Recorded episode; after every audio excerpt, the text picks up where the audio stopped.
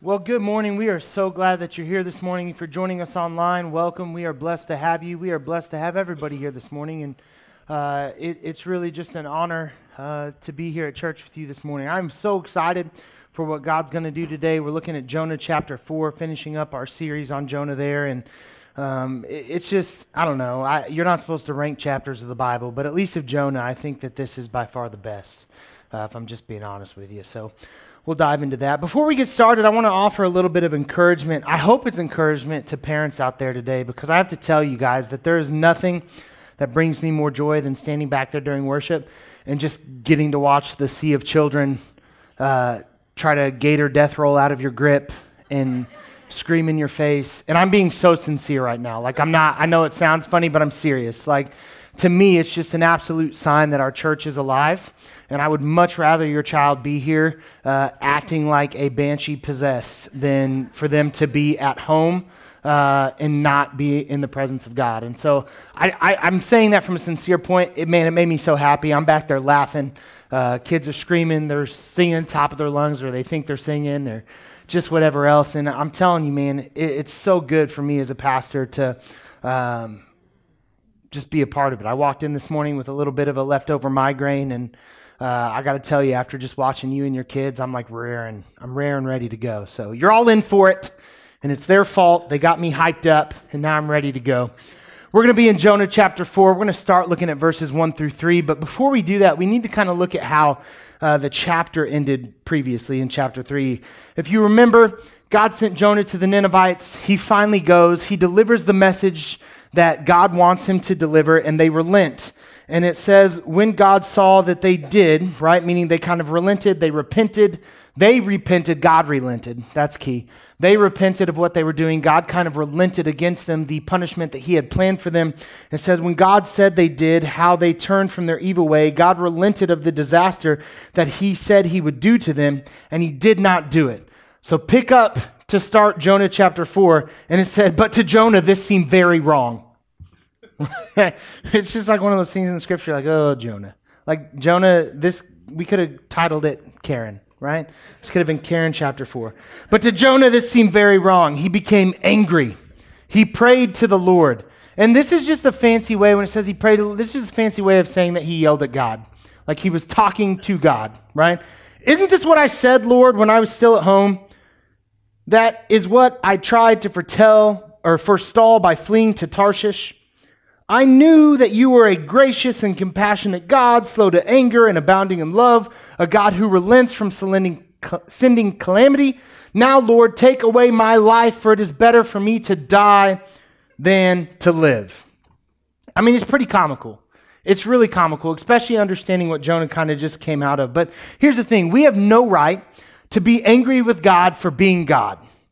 We have no right to be angry for God, with God for being God. And this is exactly where Jonah found himself. He was mad at God because God was exhibiting all of the character traits that make him God. And if we're honest, guys, we've all done this. We've all done this. Jonah not only questions God, but he gets angry with him. I'm going to tell a story, and it's a story that I don't mean to make me emotional, but I know it will because, well, I'm old and I cry a lot, right? But when I was uh, roughly, I think, you know, the six, eight, eight to nine to 10 year old range, every Sunday we used to go visit my grandma Katie at the uh, Baptist home. And it really, like every time I went, you know, I loved it. I'm glad that I went. She was hysterical. Uh, she had the way of just kind of lighting your day up, a lot like children do. You'd walk in and you'd leave just feeling better about being there. But I was also an eight, nine, and 10 year old kid. And, uh, um, kind of like a, an annoying one, uh, maybe what some would refer to as a, a, um, a turd. I know you're not supposed to say that from the stage, but I mean, it's kind of like a perfect description of what I was at that age. And so there were times where uh, I just would complain about having to go. Like, I don't want to go today. And my mom, like, what, what are you going to stay home and do? You know, it'd be watch the Chiefs game, or we, even my mom was like, we always went after the Chiefs game because she's a fanatic too, right? If we're being honest.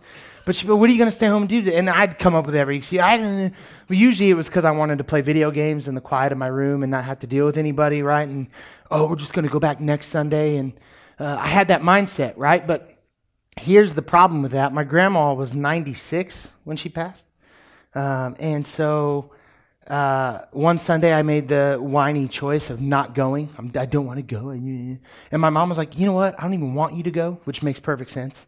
Like, I just don't even want you to be around. Well, the issue that time is that the next Sunday, there wasn't a next Sunday. You know? Now, I was a little kid, and I'm, i try to be gracious with myself about that, looking back, because I was a little kid, and little kids, by definition, no offense if there's little kids in this room, are dumb. Like, we just, again, part of the definition. Like, it's just what we are. And so I try to be gracious with myself about that, but I always look back on that just really regretful about the stupid choices that I made to stay home and play video games when I could have went and saw my grandma what I didn't know would have been for the last time. But I do remember when I found out that she died, I was reflecting back on my decision and I didn't get mad at myself first. I got mad at God. I was in my room. I am just bawling. I'm yelling At the ceiling ish, like where the window meets the ceiling, because God was somewhere in that direction, I assumed. Right? But I'm just angry and upset and why God did you do this and I can't believe this is the God that you are and if you're real why would you do this to me and blah blah blah and I remember having this thought of did he tell you to stay home and play video games right did he tell you and this is kind of where Jonah finds himself where he he's getting angry at God for something that that he has no right to be angry with God for and and Jonah uh, he just talks to him, right? He talks to him a lot like I talked to God that day. He talks to him kind of like a wife would talk to her husband after he insisted that he could fix the water heater, right? We've all maybe been there or whatever the fixing thing was. Uh, didn't I say this would happen? Right? You've heard that. Didn't I tell you this would happen? Why'd you take that apart, dummy? You know, didn't I say this would happen? I told you this was a bad idea. I should have just done what I wanted to do in the first place and left you out of this and completely ignored you and, and went behind your back and got somebody else here. Like that's what Jonah, I should have just never came to Nineveh in the first place. But then listen to why Jonah's angry. And this is the part that I find comical, and I know I just read through it, but this is why he's mad. Didn't I tell you this would happen? I knew that you were compassionate. Okay. I knew you were gracious. I know that you're slow to anger, that you love people. God, you're God, you love people. Thanks a lot, God, for loving people. I know that you allow yourself room to change your mind and to be forgiving. All of which Jonah had just experienced, like literally just experienced. Too many of us get upset at the be, get upset because others experience the goodness of God, which we would so willingly accept for ourselves. Too many of us get upset because others experience the goodness of God, which we would so willingly accept for ourselves. And if we're able to look ourselves in the mirror and really be reflective and just be honest with ourselves, we can see that we don't deserve it either, right? There, I can't tell you that there have been too many times, I, I, I can't even think of one, where I can look back at the goodness of God and think, yeah, I really deserve that. Great job, God. Really, you know, got my star chart knocked out. God bless me. You know what I'm saying? Like, there's not, that, that just hasn't really been the case. But too many of us get upset with God because He is God, because He is loving, because He is gracious, because He's slow to anger, because He blesses other people. And we get mad at Him looking at that blessing when we would take that blessing for ourselves any and every single day, even when we don't deserve it. And we, we act like this, it shows our lack of godlike character and how lucky we are that God's ways are not our ways. Can you imagine, just think for a minute, if God had your personality? I'm like, yeah, I'm waiting for more chuckles. like, just think for a second of what it would be like if God treated you how you treated other people. If God looked at you like how you looked at other people, right? If he was like, yeah, sure, he did a good thing, but did you see what he was wearing today? like, guess he's having to go another size up in those jeans, you know? That, that's just me, just me. Right? But can you imagine if we had that same mindset? And unfortunately, here's the, here, here's the issue is that a lot of us want God to have that mindset when we are dealing with others. Don't have my mindset, God, when you're dealing with me. Don't treat me the way I would treat me if I was on this side, the other side of the argument. Treat them, though, God, like I would treat them. I'm angry with them. I want to just smite them. I want to, I want to take them out. God, do it for me, right? Behave how I would behave. And so that's where Jonah is. That's where he is right now. I don't want you to be God. Didn't I tell you that this was going to happen, that you would swoop in and do your God thing where you loved people and were compassionate and forgiving? And I didn't want you to do that. And I'm about to explain to you part of the reason why. This is something else to chew on. This is something that you're going to have to do some background study to really dig into and, figure out. You ready for this? Jonah's anger, just again, before you before you take out the messenger, just let it permeate a little bit. Jonah's anger stems from unchecked patriotic fervor. Do you know that? Do you know that when you're reading this story that Jonah is just all Israel all the time? And his anger, part of his anger at least in this moment, comes from the fact that he is Israel first, God second. Nineveh, for those of you that don't know, is a city, not a, not a nation, it's a city. Nineveh happens to be the capital of Assyria.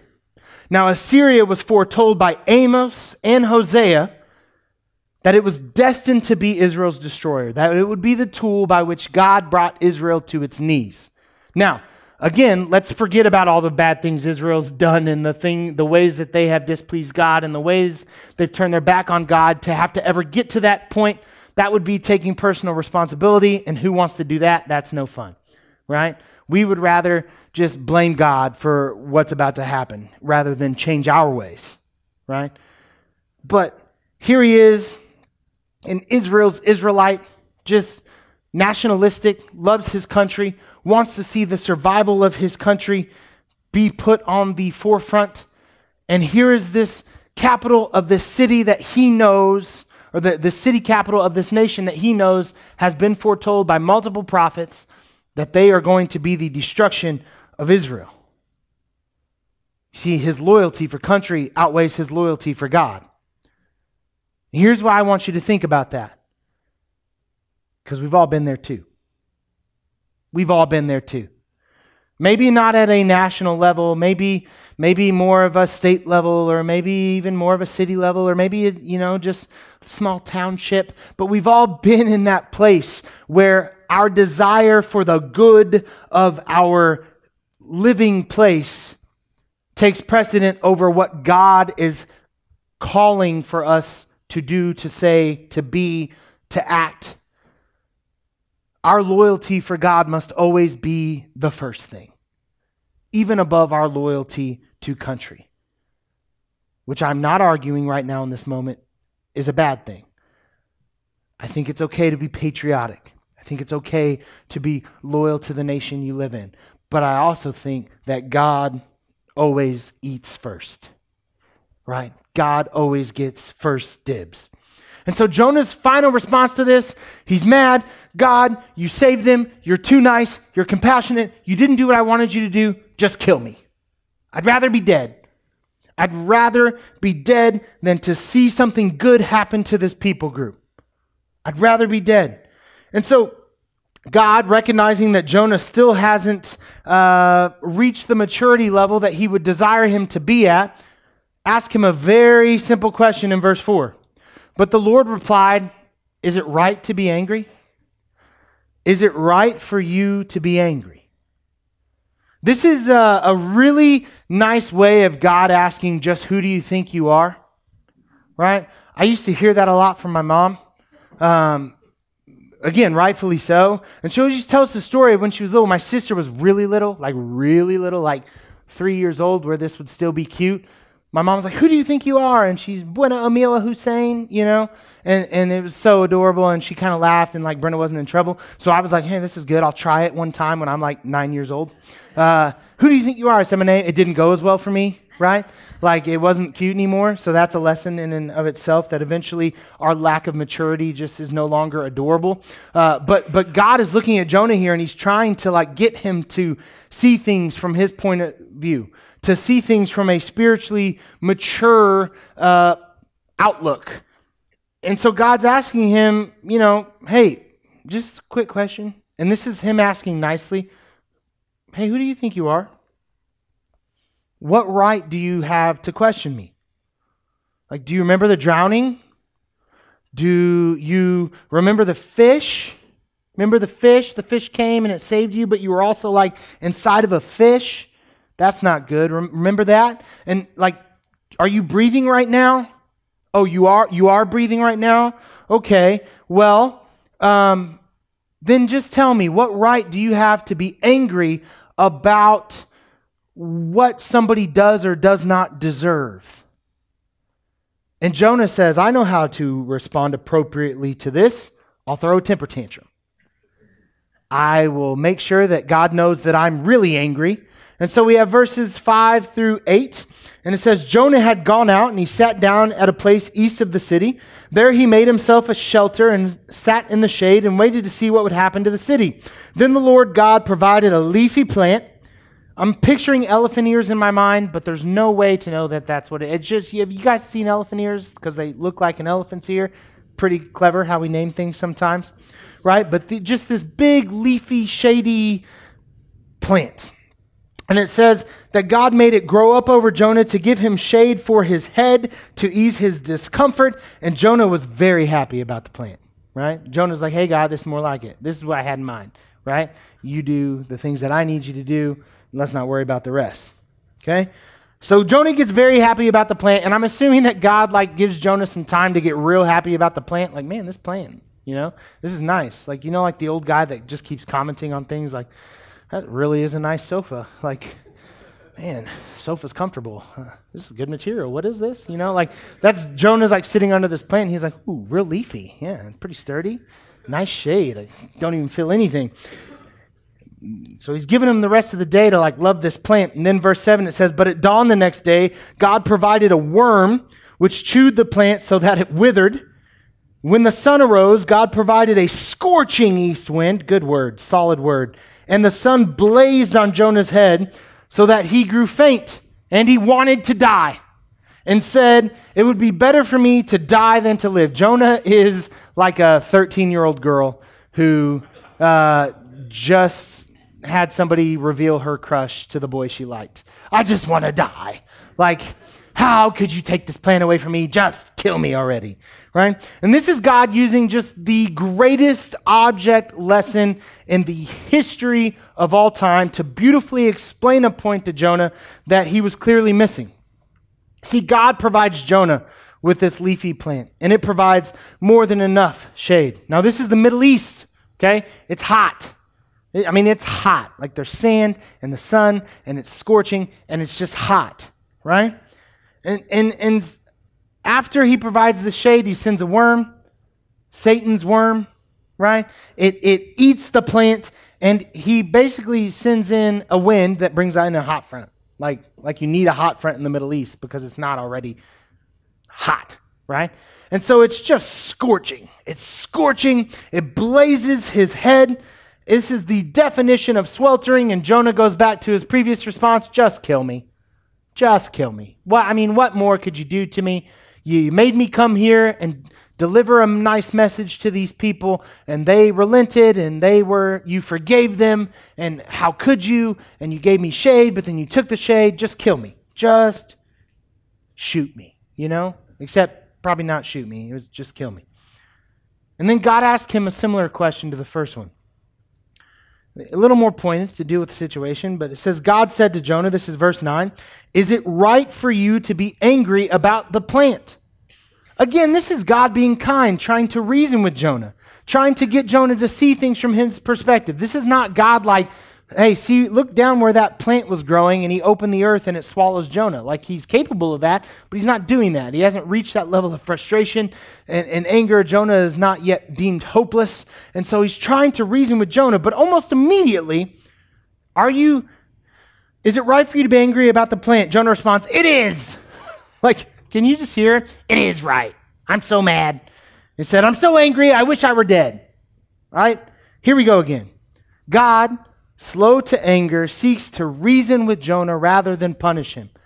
And we have all been there too. A lot of places we've been today in our walk with the Lord, but we have all been in a situation where God is trying to reason with us. God is trying to, to, to allow us to come to the proper conclusion on our own with just a little bit of help. And, and instead of listening to what God has for us, instead of taking that lesson and, and letting it permeate into our lives and, and change the way that we live, we just say, You might as well kill me, God. You might as well kill me. What's the point? What's the point? In true sinner's fashion, Jonah reiterates his desire to die. And then that's when God says, Well, clearly you're not getting this yourself, so I'll just spell it out for you, right? This is verse 10 and 11. It says, But the Lord said, You've been concerned about this plant, though you did not tend it or make it grow. It sprang up overnight and it died overnight. Should I not have concern for the great city of Nineveh, in which there are more than a hundred and twenty thousand people who cannot tell their right hand from their left, and also many animals? God's an animal lover, too. Here you are, concerned about this plant that you had nothing to do with. You did not tend it, you did not plant it, you did not water it, you did nothing to help it grow. This plant was an absolute gift. And not only that, this plant was my creation. It's my right to tell this plant when to exist and when to die. And here you are, concerned about this plant, but just mere feet away from you mere feet away from you. There are 120,000 lost souls, of whom are also my creation, and you don't care about them as much as you care about this plant. Too often, our anger stems from our affection being directed in the wrong places. You see, Jonah fell in love with a thing he fell in love with comfort. He fell in love with being served. He fell in love with, with, with being the one that was kind of glorified by God in this moment. Jonah fell in love with that. It was all about Jonah. And yet he completely forgot about 120,000 lives that were surrounding him that would have lost their life had they not repented and God relented of his anger. And too many of us are just like Jonah. We don't care enough about the lost souls that are all around us, but rather we are focused on how our lives and how we might best be served. And we fall in love with the things that make our life easier. We fall in love with the bigger house and the nicer car and the more money and the just all of the comforts that we might have while we have people that are literally dying and going to hell around us. And notice, God didn't chastise Jonah for loving the plant. He didn't say you shouldn't have loved the plant. He didn't say it wasn't a nice plant. He just said you care more about this plant than you do people, and that is not okay. That is not okay. Jonah loved the plant, loved what the plant was doing for him. But again, nothing to do with its growth, nothing that he could argue that he did to deserve it, and yet still he grew angry at its disappearance. That plant became his measuring stick for how he determined whether or not God was good. Hear that. That plant became Jonah's measuring stick for how he determined whether or not God was good. And too many of us do the same thing. My finances are great. We have extra at the end of every month. Everything right now is easy. God is good. I lost my job. We might lose our house. I can't afford to pay for this car. I'm having to sell all my things just to make it by. God, not good. We aren't worshiping God, we are worshiping the things that He has provided for us that we did not create, that we do not necessarily deserve, that I can't even look at and say that I've earned, because I know that all of the good things that have come in my life are gifts from a loving God. From the things I put in work for to the things I did nothing for at all, God is behind each and every one of those things. He is the source of the blessing.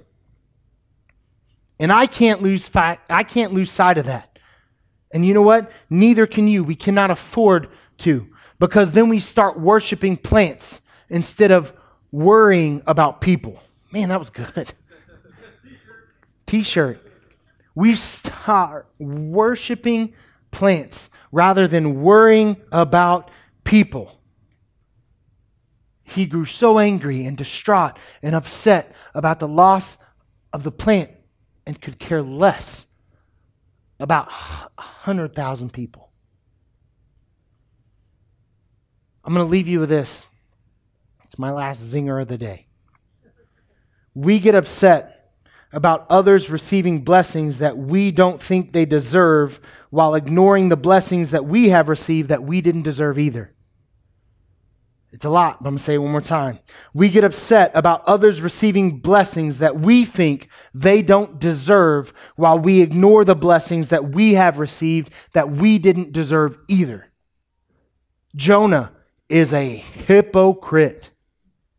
How can he stand outside of this city watching and waiting and why would he stay in the first place? Here's why. He was hoping that God would relent God answered my prayer when I was drowning. Maybe God will answer this prayer as well and wipe this city out in front of me.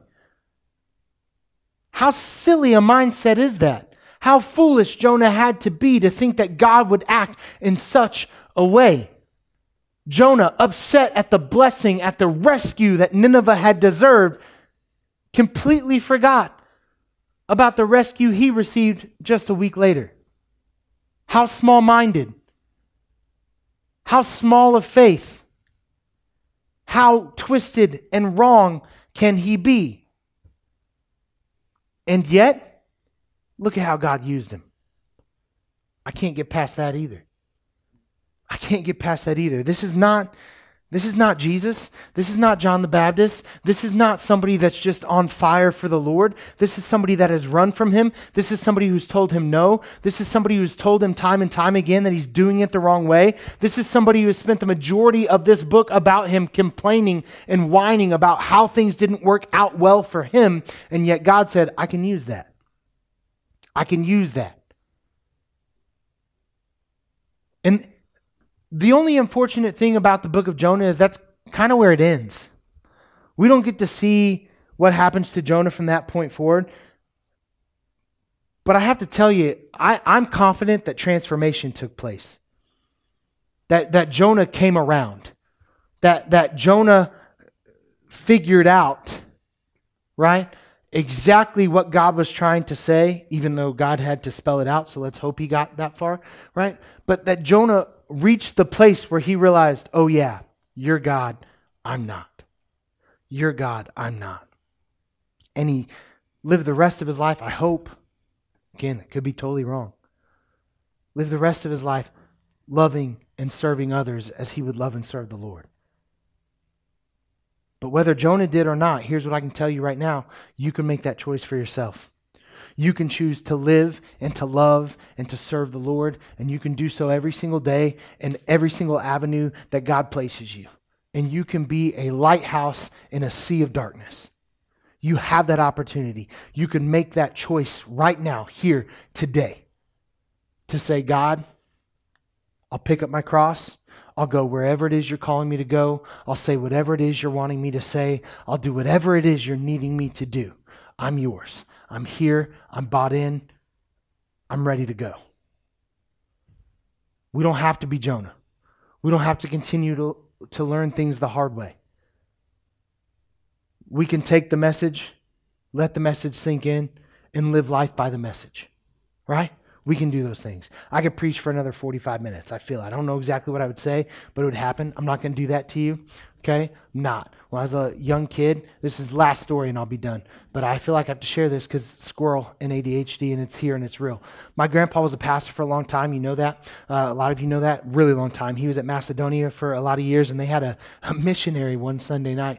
And he asked my grandpa how long he could preach. And he said, well, sometimes church services in Africa, they go 30 minutes, sometimes one hour, sometimes two hours, sometimes three hours, sometimes four, sometimes five, sometimes six. And as soon as he let out six, I just said, oh no. Really loud and audibly. Everybody turned and looked, and I was like, oh, that was out loud. That was out loud. I thought I was going to be in trouble. Luckily, it made my grandpa laugh a little bit. So that one I got away with. But man, I won't do that to you. I won't do that to you. But here's what I'll ask I'll ask that you think on everything that I said this morning. I'll ask that you spend a little extra time today trying to weave it into your soul, so to speak, and to weed out the things in your life that make you look more like Jonah than like God. Because we don't want to end up like Jonah. We don't want to look like Jonah. We don't want to be Jonah. We want to end up like God. We want to look like God to the world around us. We want to be like God. That's my prayer for you. Let's pray. God, I come to you right now. I thank you for this day. I thank you for who you are, that you are a God that loves us, that you are a God who will relent against the calamity that we are destined for, that even though there are things in our lives that we deserve to have happen, they don't always happen, God, because you are good and you are gracious. Lord, I would hope, I would ask, I would pray that you would help every single one of us be able to hold on to those blessings that we have in our lives, to not let them be things that happen one day and that we forget about the next week, that they are things that we take and build a foundation out of that is one that's just built in thanksgiving, that's one that's built in love for others, that one that's that's one that seeks to, to show what it is you have done for us so that others can experience the goodness of God as well. And maybe, just maybe, if they'll just relent a little bit, see, God, how you have been good in their life as well. Lord, our stories are powerful. Our stories are powerful. Not just the successes, not just the things that we've done well, but in the ways that we have failed and in the ways you have still used us through our failures. God, I pray that you would help each and every one of us be a lighthouse in the darkness to the world that we are surrounded by this week. And that you would continue to light that flame in us, not just for the rest of this week, not just for the rest of today, but God, that you would make it something that just is unextinguishable that that people see and know something's happening. Something's happening. They are on fire. And God, something that just would allow people to be drawn to the flame so that you can receive the glory for who you are and for the way that you love us. We're a room full of Jonahs who are trying to be a lot more like Jesus. Help refine us, help move us in that direction. In Jesus' name we pray. Amen. Go ahead and stand up with me now. If you are somebody out there that does not know Jesus as your personal Lord and Savior, here's what I want you to know and understand that God loves you. He loves you in spite of your imperfections. He loves you in spite of all the things that you think may disqualify you from love. He wants you to be a part of His family and He wants to use you for the good of others. And if you don't have a relationship with Jesus Christ today, you need to come talk to me about that because there is nothing more important going on today than that than you establishing the fact that you need Jesus and that Jesus loves you and that forgiveness is available to you. Some of you know this. Some of you know this, but your life has not been lived as if that is a true factual statement about you recently. And maybe you're in the place where you feel like, I know that God is my Savior, but I also know that I haven't been giving Him the due that He deserves. And maybe you want to recommit your lives today. Maybe today you want to step forward and say, Hey, I love Jesus with all my heart, and I haven't always lived like it recently, but from this day forward, I'm getting back on the right track. Maybe you want to become mem- a member of our church. We would love to have you come be a member of our church. Come talk to me after service. We'll talk through what that looks like and uh, just kind of explain some things to you and answer any questions you may have. Uh, but we want to celebrate with that with you as well. Otherwise, now is a time to worship. It's a time to pray. It's a time to seek God. It's a time to go directly to Him, and we're going to do it right now.